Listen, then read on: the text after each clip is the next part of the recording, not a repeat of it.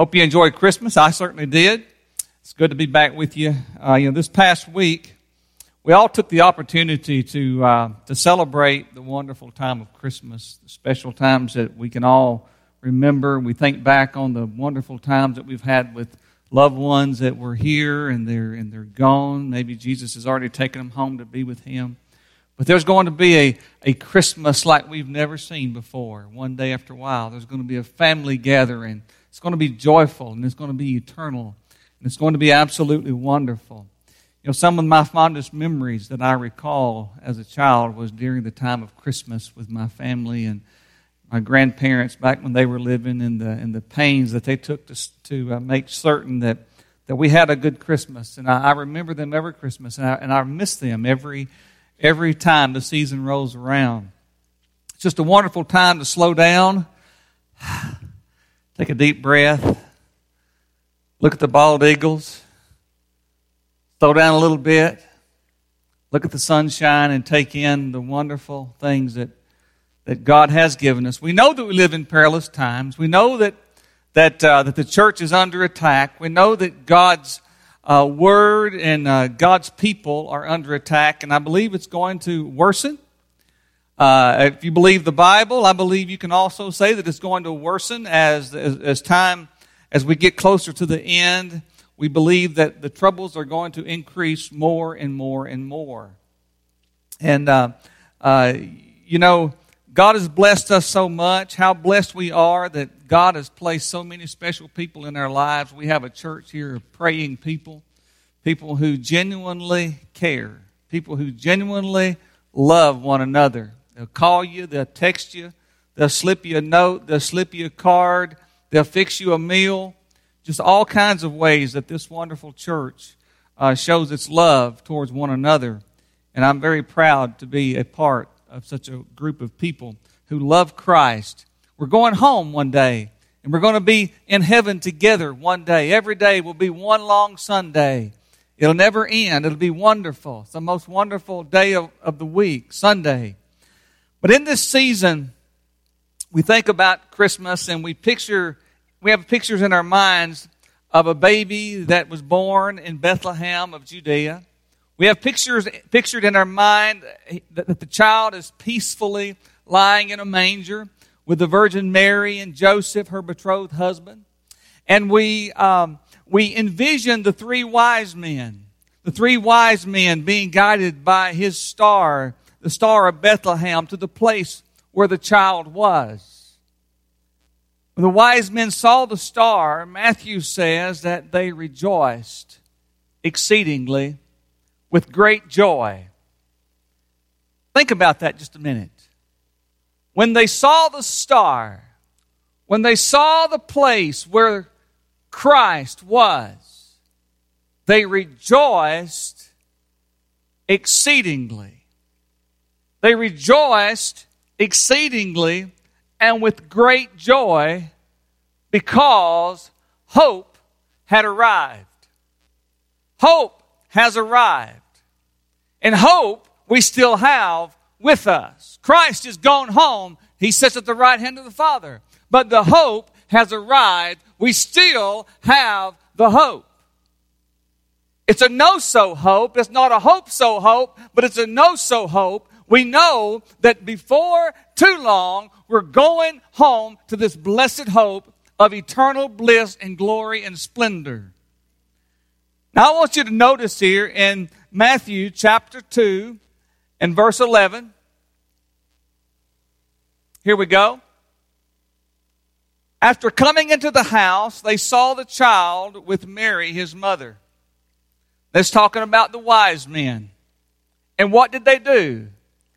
The word says, and they fell to the ground and they worshiped him. They fell to the ground and they worshiped him. And then, opening their treasures, they presented to him gifts of gold, frankincense, and myrrh. Mary was the mother of the only begotten Son of God. We know that. Now, can, you imagine the, the feeling, the expression on the face of Mary when when this entourage of wise men show up and they have all all of these gifts and they show up and they fall on their face, they fall on their knees before their, her child, and they worship him. The right response to entering into the presence of the Son of God is to humble ourselves and to worship, to submit and to worship Him.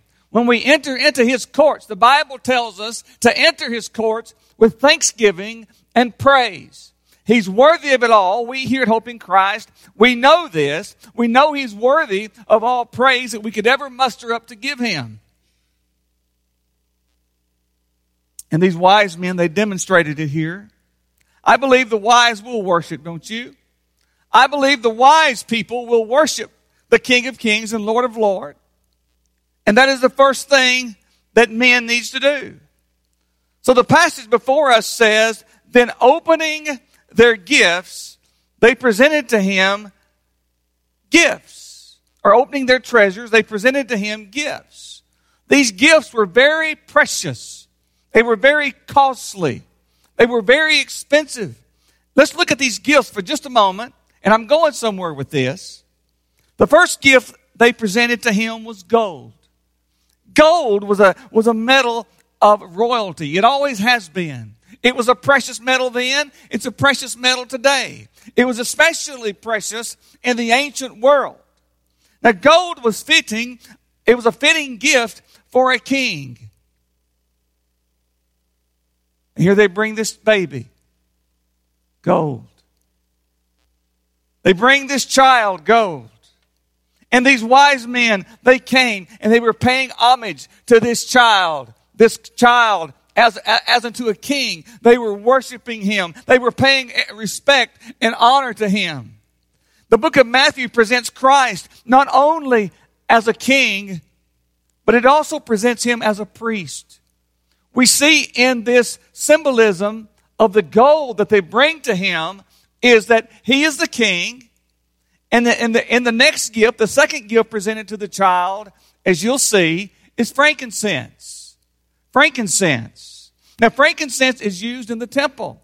It's used on the altar of incense by the priest to offer up a sweet savor to God the Father on the altar by the priest. He offered up a sweet aroma and a fragrance, symbolizing the prayers to God, the prayers of God's people.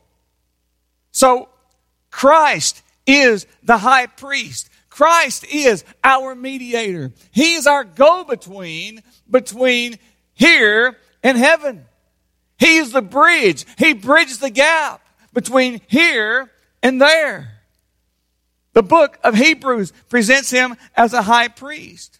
Let's look at this. In the days of his flesh, the his here is Christ. In the days of his flesh, he offered up both prayers and supplications with loud crying and tears to the one able to save him from death and he was heard because of his piety. You know what piety is? Piety is his great respect, his great honor to the Father. God the Father heard God the Son because of his great honor to him. And although, verse 8 says, although he was a son, he learned obedience from the things which he suffered. You see, he became a man. He took on flesh and he became a man. That way he could, he could relate to what you and I feel. He could relate to our suffering. And having been made perfect, he became to all those who, who obey him the source of eternal salvation. I'm glad that word eternal is in there, aren't you? He became the, the source of eternal salvation, being designated by God as a high priest according to the order of Melchizedek. I'm going to need some help back there on my, on my scripture changing. It's, it's not working right up here. Thank y'all. But the gifts brought to the Magi or wise man, this provides a great deal of symbolism. But I want to draw your attention, and this is where I'm going with my message tonight. I want to draw your attention to the third gift.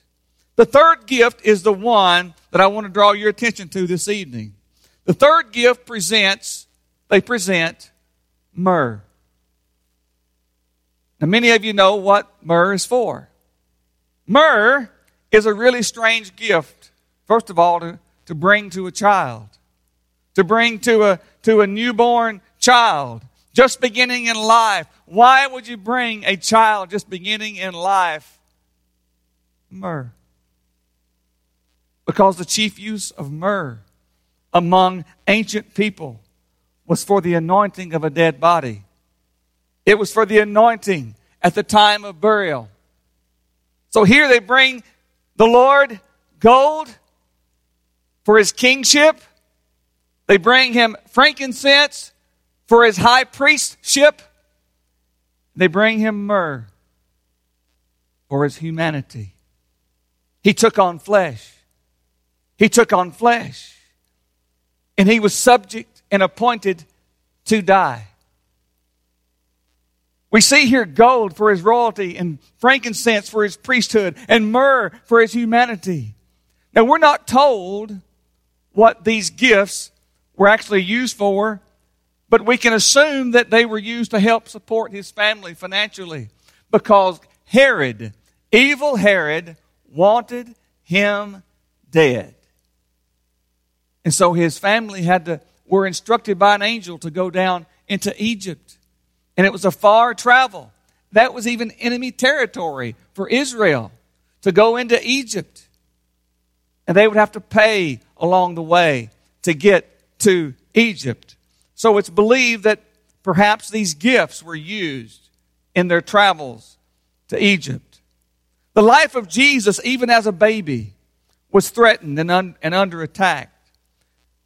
Chad was talking about earlier about the world and how wicked and how things are. I don't, I, I know the world has been through difficult times.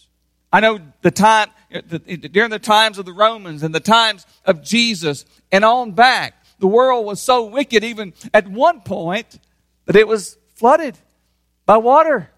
Noah had to build a boat and, you know, the story. So it was very evil. But we've not seen a time I believe on this side of the New Testament, I don't think this, this world has seen such immorality as we see today.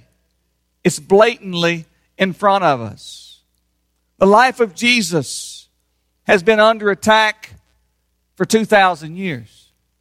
They've wanted to snuff out the church. They wanted to do away with the church. John the Baptist was beheaded because of his faithfulness to preach the truth. Christ himself was crucified and he was not guilty of anything but telling the truth.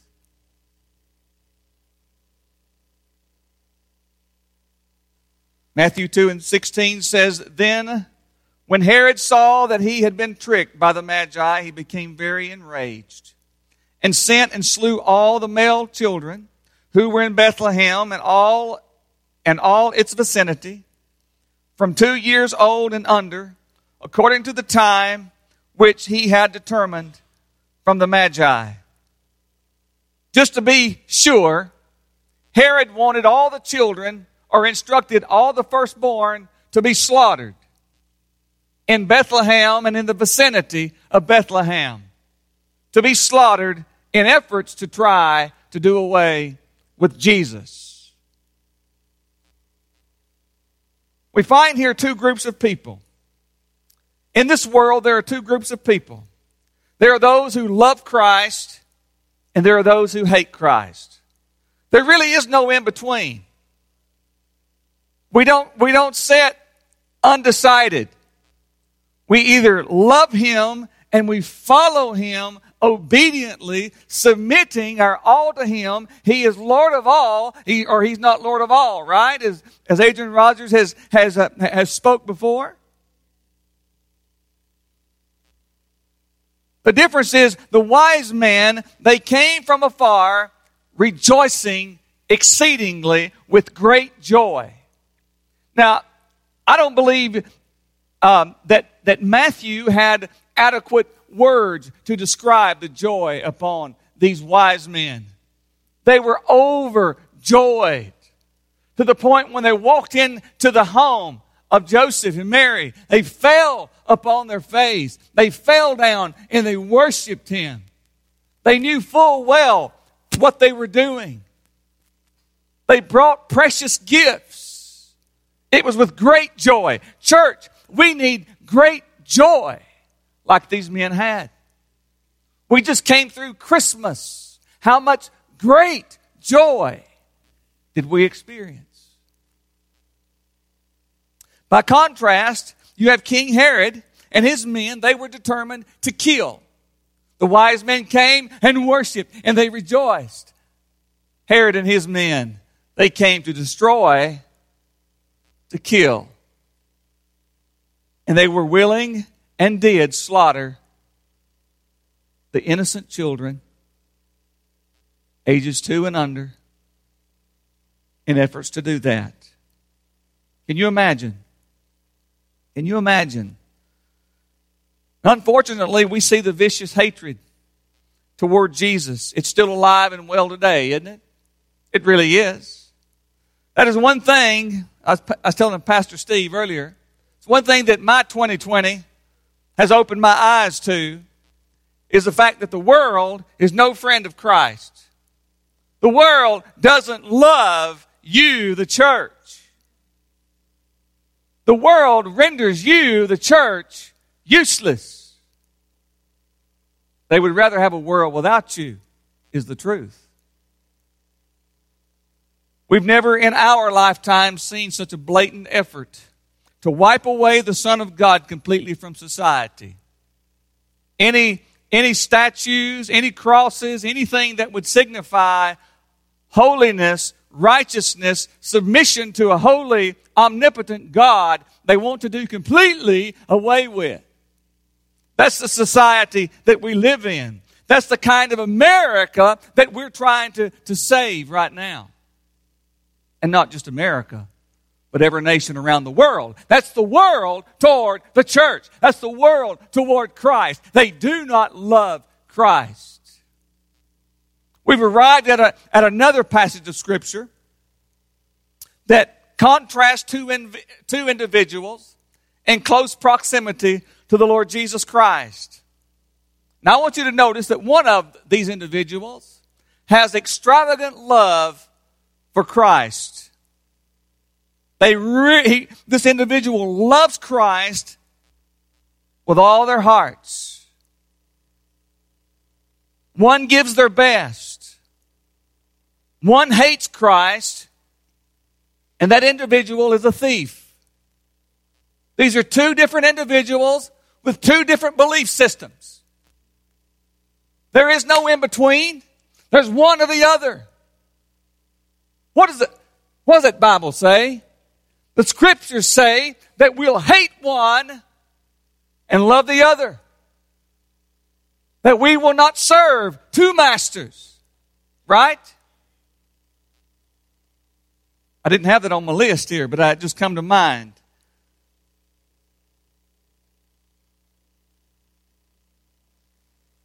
Here we go. John 12, 1. Jesus, therefore, six days before the Passover, he came to Bethany, where Lazarus was, whom Jesus had raised from the dead. Verse 2. So they made him a supper there, and Martha was serving. But Lazarus was one of those reclining at the table with him. Mary then took a pound of costly perfume of pure nard and anointed the feet of Jesus and wiped his feet with her hair. And the house was filled with the fragrance of the perfume. But Judas Iscariot, one of his disciples, who was intending to betray him, said, Why was this perfume not sold for 300 denarii and given to the poor people? Now he said this not because he was concerned about the poor, but because he was a thief. And as he had the money box, he used to pilfer what was put into it. Therefore Jesus said, let her alone so that she may keep it for the day of my burial. For you always have the poor with you, but you do not always have me. Let's pray. Father, we thank you for your precious holy word. Almighty God, we thank you for, you for the illumination of your word tonight. Lord, into our hearts and into our minds. God, help us to receive the message tonight with gladness, with exceeding joy. Help us, Lord, to look forward to the great eternal reward that we know that you've laid up for us, that you've gone to prepare for us. Lord, help us to be a people with a vision, a people that are hungry for you and thirsting for you and your righteousness and your holiness. Lord, help us to be light in the midst of the darkness. Help us, Lord, to stand the way that you stood long ago on Calvary's cross, brave and obedient until the very end. Oh God, we pray tonight that those that may be listening over, over the airways by way of Facebook, God, we pray that you touch them where they are. Lord, deal with them where they are. We pray for their salvation if they're not saved. If they are saved, God, we pray that you give them a double portion. That you bless them, Lord, in a mighty, mighty way. That, Lord, you give them a desire and a hunger and a thirst for you. Oh God, may this nation and may this world turn to you. We know how it's going to end in the end, but God, while we're here, we want to make a difference. Lord, help us to be what we ought to be in these evil times that we live. In the name of Jesus, we pray. Amen. As we've been going through this wonderful book, the Gospel according to John, in chapter 11, the miraculously uh, resurrected Lazarus, he came from the tomb. He came from the tomb because Jesus said, Lazarus, come forth. When Jesus speaks, the dead listen. The dead will rise. He, he specifically called on the name of Lazarus. Come forth. And he did.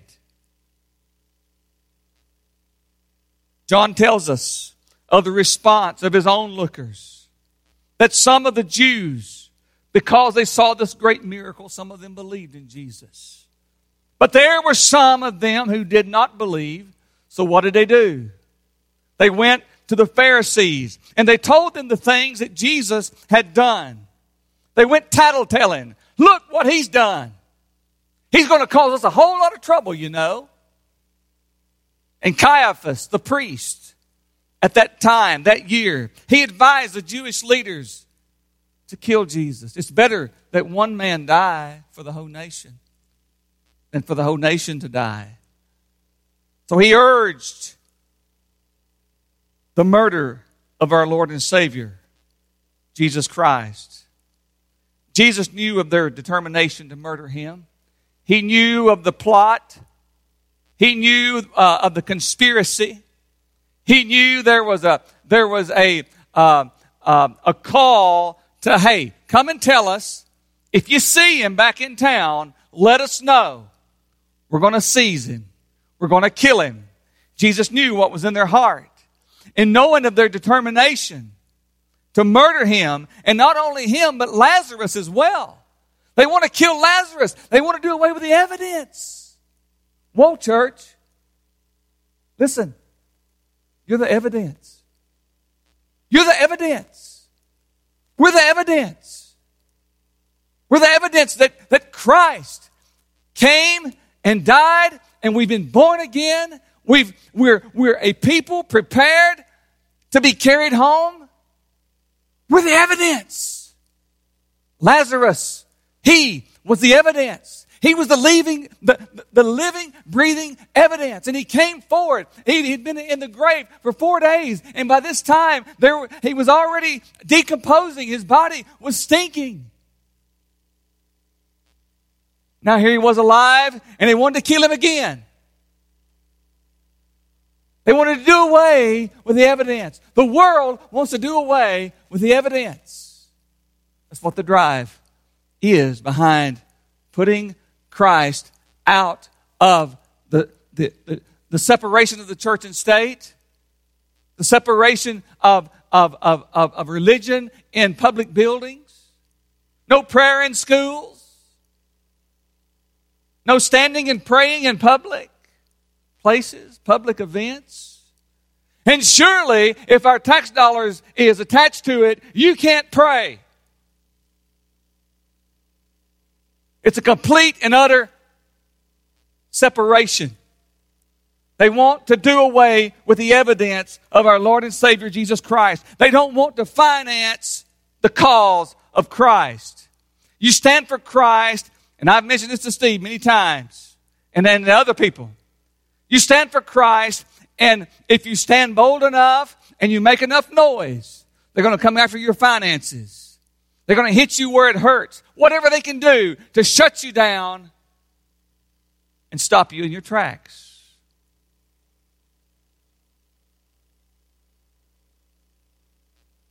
That's the spirit. That's the, that's the spirit of Antichrist. And we see it. We see it. I see it plainly. I see the attack on the church. The blasphemous things that are, that are going on in many of the modern, uh, uh, contemporary California style churches. Bethel Church. I'll go ahead and call that one out. I saw something gruesome today that, that one of their speakers put out. Terrible, terrible. Uh, a mockery, an abomination. It's not a church of, of God, it's the church of the devil. Blasphemy. But because they wanted to kill Jesus and Jesus knew it, he withdrew from the Jews. And he went to the city of, of Ephraim, uh, of, of Ephraim, and he stayed there with his disciples. And all through the scriptures, we see themes of belief and themes of unbelief. People who will surrender and people who won't surrender. People who love Christ and people who are hostile toward Christ. And we certainly see this in our text here that we just read, John 12 and 1. Jesus, therefore, six days before the Passover, came to Bethany where Lazarus was, whom Jesus had raised from the dead. From the dead. So they made him a supper there, and Martha was serving. But Lazarus was one of those reclining at the table with him. In a move from Ephraim, Jesus and his, and his disciples, they came to Bethany. They came to a village, at the, it's on the, uh, the, the Mount of Olives. And it's just a couple of miles from Jerusalem. And they met in the home of Simon the leper. He had been healed. But they met in this place and they made a supper for Jesus. And Martha was serving. Martha was serving. We need some servers, don't we? We need some workers. And that's what she was doing. She was serving, and among them sat Lazarus, as well as Jesus and his disciples, and perhaps others were there as well. But during the meal, in a startling and a spontaneous outpouring of her love for him, look at this. Mary then took. Now, Mary is the mother, or is the, is the sister of Martha and the sister of Lazarus. This is not Mary, the mother of Jesus. It's a different Mary. But it says, Mary took a pound of very costly perfume a pure nard and anointed the feet of Jesus and wiped his feet with her hair. And the house was filled with the fragrance of the perfume. As I said, this was a startling, spontaneous outpouring of her love toward the Lord Jesus Christ. Mary, the, the sister of Martha and Lazarus, taking this pound of costly perfume and anointing the feet of Jesus, Mary acted out of, out of, out of a great devotion here. She was so devoted and her humility toward Christ here is beyond compare. If we really know what took place here, and I'm going to do my best to explain it. No doubt Mary and Martha looked at their brother in a more appreciative way. He had been dead just a couple of days ago, and now here he sits at the table. How would you react if your brother had been dead for four days in his grave and he was called out? And now here he sits at the table and here sits the one that called him out Jesus. He was dead. But now, because of Jesus, he sits here at the table. He's alive and well. He's not half dead. He's, he's, he's fully alive. Now, let me explain the perfume. Pure nard in Roman measure, a pound of it would be about three quarters of an ounce, or about three quarters of a pound, which, which is about 12 ounces. So, uh, so it was a very, very, very expensive uh, perfume. It was about a year's worth of wages. Can you imagine working for a year and taking every penny that you made to buy this perfume and use it all in one sitting? That's what Mary did.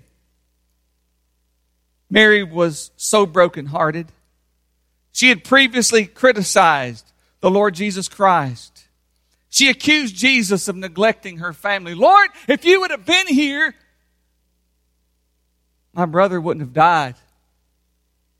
If you had been here, he would still be alive.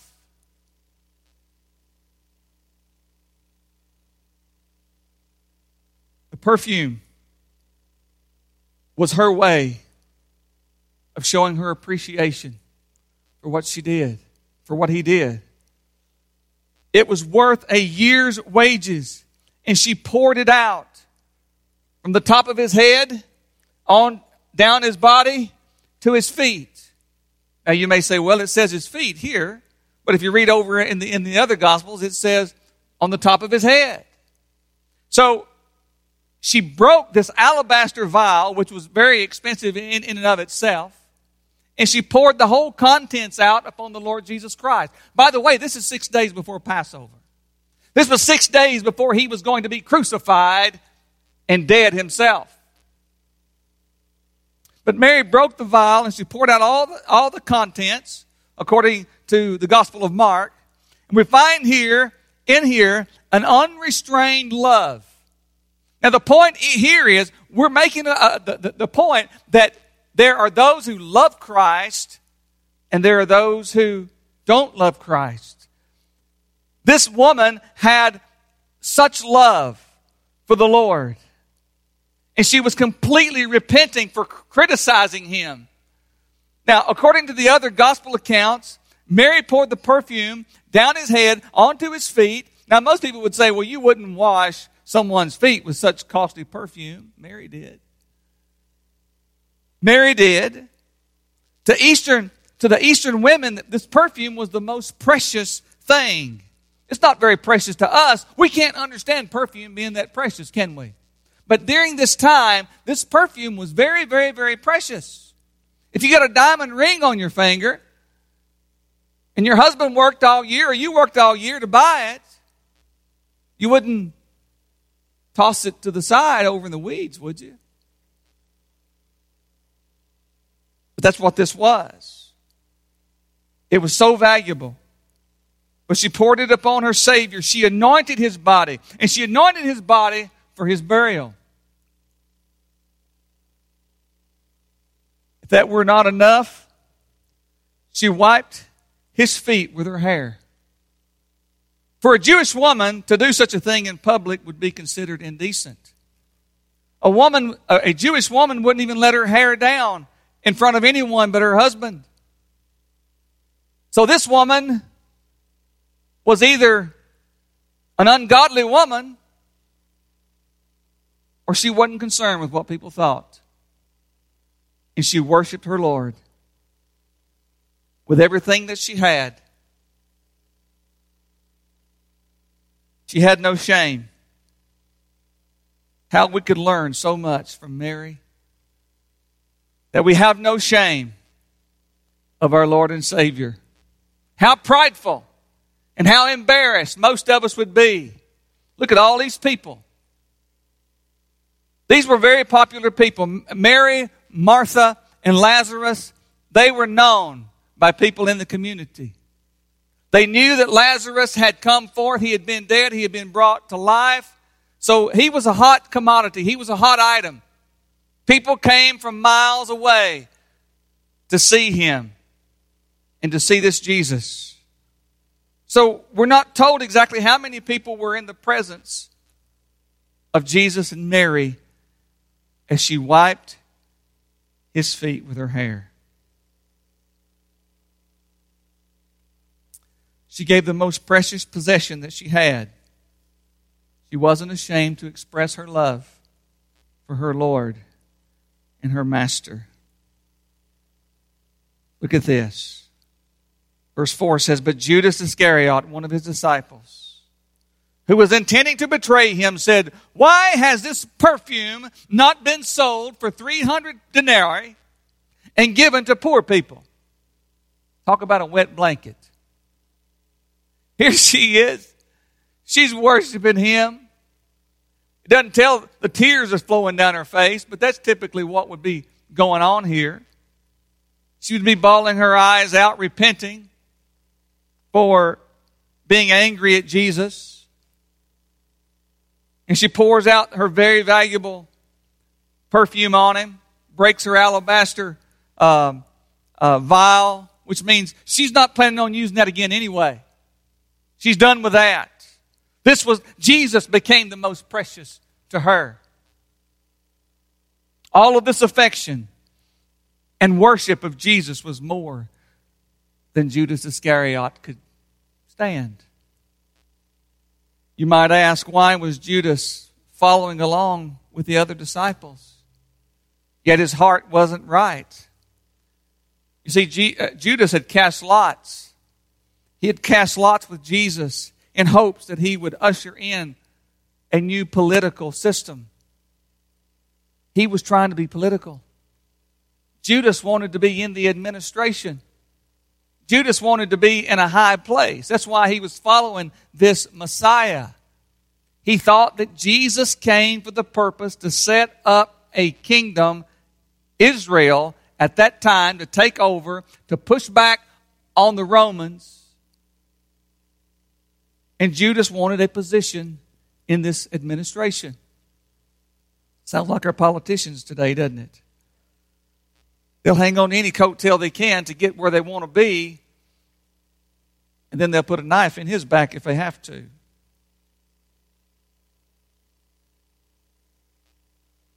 He was looking for the earthly messianic kingdom that most Jewish people were looking for. He was, he was expecting an exalted position in the new kingdom. But for him, that dream was vanishing away. Why? Because Jesus has told them, My time's just about over. My time is just about over. Jesus had angered the Jewish leaders to the point that they wanted him dead. You see, there was a there was a posse out after him. I'll use that word. They wanted him dead. So his time was was was running out. And Judas wasn't liking the way this thing was unfolding.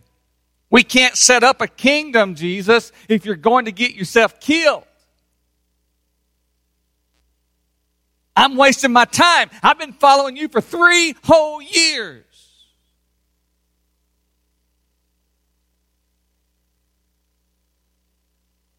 The Galilean crowd sought to crown Jesus. If you remember, they wanted to crown him as an earthly king. Judas thought he would be crowned, but Jesus refused to cooperate with them. And as a result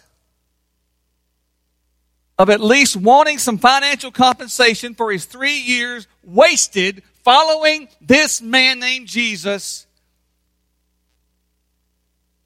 Judas winds up the ultimate betrayer. You see, he sat among all the teaching of Jesus for three years. He was listed among the twelve. He was always listed as the last one, but he was listed among the twelve. He was in the inner circle. He saw the miracles. He heard the wonderful word that's even not recorded in this book. He heard it. He heard the teachings. He had seen the miracles. He had been privileged to be in the inner circle, yet he would genuinely not believe. He put a dollar value on the perfume and he quickly determined what a loss. Here I've lost three years and she takes this, this perfume worth 300 denarii and she's broken the vial and poured it out upon this man that's only going to be dead here in a few days anyway. So John clarifies plainly in this next verse, verse 6 says, Now he said this not because he was concerned about the poor, but because he was a thief. And he has and he had the money box. He used to pilfer what was put into it. Yes, sir. Jesus, Judas was in charge of the money bag. He was a thief. He would he'd often steal, slip, slip out a little money here, here and there, just a little bit, trying to stay under the radar. Judas's concern wasn't for the poor. Judas's concern was not for the needy. His concern was not for the widowed or the, or the orphaned. Judas was self seeking. And he was a self seeking thief. Sadly, self seeking thieves, self seeking thievery is a commonplace. And it's a common characteristic among humanity. We see it. But Jesus defended Mary's selfless, faithful worship by rebuking Judas. Look at, look at what he says. I like this. Therefore, Jesus said, Let her alone so that she may keep it for the day of my burial. Now, if we put it in a more accurate way, speaking directly to, to Judas, he would say, You leave her alone. You leave her alone so that she may keep it for the day of my burial. You may say, well, she's already spilled it out. How can she keep it? Well, she spilled it out upon the Lord Jesus Christ, and her purpose for that perfume was done. She'd already spilled it out from head to foot on Jesus as a symbol of his soon coming death. She spilled it out upon him for his burial that was going to take place in six short days. The Lord Jesus Christ would be nailed to a rugged cross in Calvary. He'd be crucified, and the smell of this perfume would still be lingering upon his body. Her anointing prefigured the anointing that Joseph of Arimathea and Nicodemus would later perform on his body. You know, they took him off of the cross. After taking him down from the cross, they would take a mixture of what? Myrrh. Remember that myrrh that he got as a little baby? When they take him off of the cross, they wrap him in linen cloth with spices. And these spices are myrrh and aloe. And this was used to cover up the smell of a decomposing body. And it says that, that there would be, he would use, uh, they would use uh, a uh, hundred pounds of spices. You imagine that? Now, a hundred pounds in Roman numbers is different from a hundred pounds in our numbers today. It's equivalent to 65 pounds today. 65 pounds of spices wrapped up in the layers of linen around Jesus' body. But I wanted, wanted to point out that as a baby, those wise men, the last third gift that, that they gave him was myrrh. And this is what ends up happening is they wrap his body in the myrrh, in the aloe, but he wouldn't need it very long. John 12, 8 says, For you always, this is Jesus speaking, he says, For you always have the poor with you, but you do not always have me. You see, in every generation, there have been and will continue to be the poor. You'll always have the poor with you. As surely as there's rich people, you're always going to have poor people. That's just the way the system is set up. The more money you make, the more money it takes, right? You make more money, houses cost more. You make more money, vehicles cost more, clothes cost more, food costs more. You're not going to get ahead. But you'll always have the poor with you all who are without Christ, they, though they may be rich, they may be, they may be extremely wealthy, if they don't have Christ, they're poor. They have nothing. They're wretched. They're the most poor of all. Those without Christ are to be pitied the most. The opportunity to do something for the Lord will not always present itself. And Mary knew this. Mary knew that the time was running out Her time was now. Here in front of everybody, her time was now to do the best that she could, to offer her best. And she did. What a lesson that I can learn from Mary. Mary only had a short time. I only have a short time. What I'm going to do for Christ, I need to do it.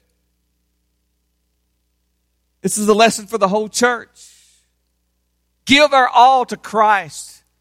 The servant of the Lord must love and act while it is while it's still day.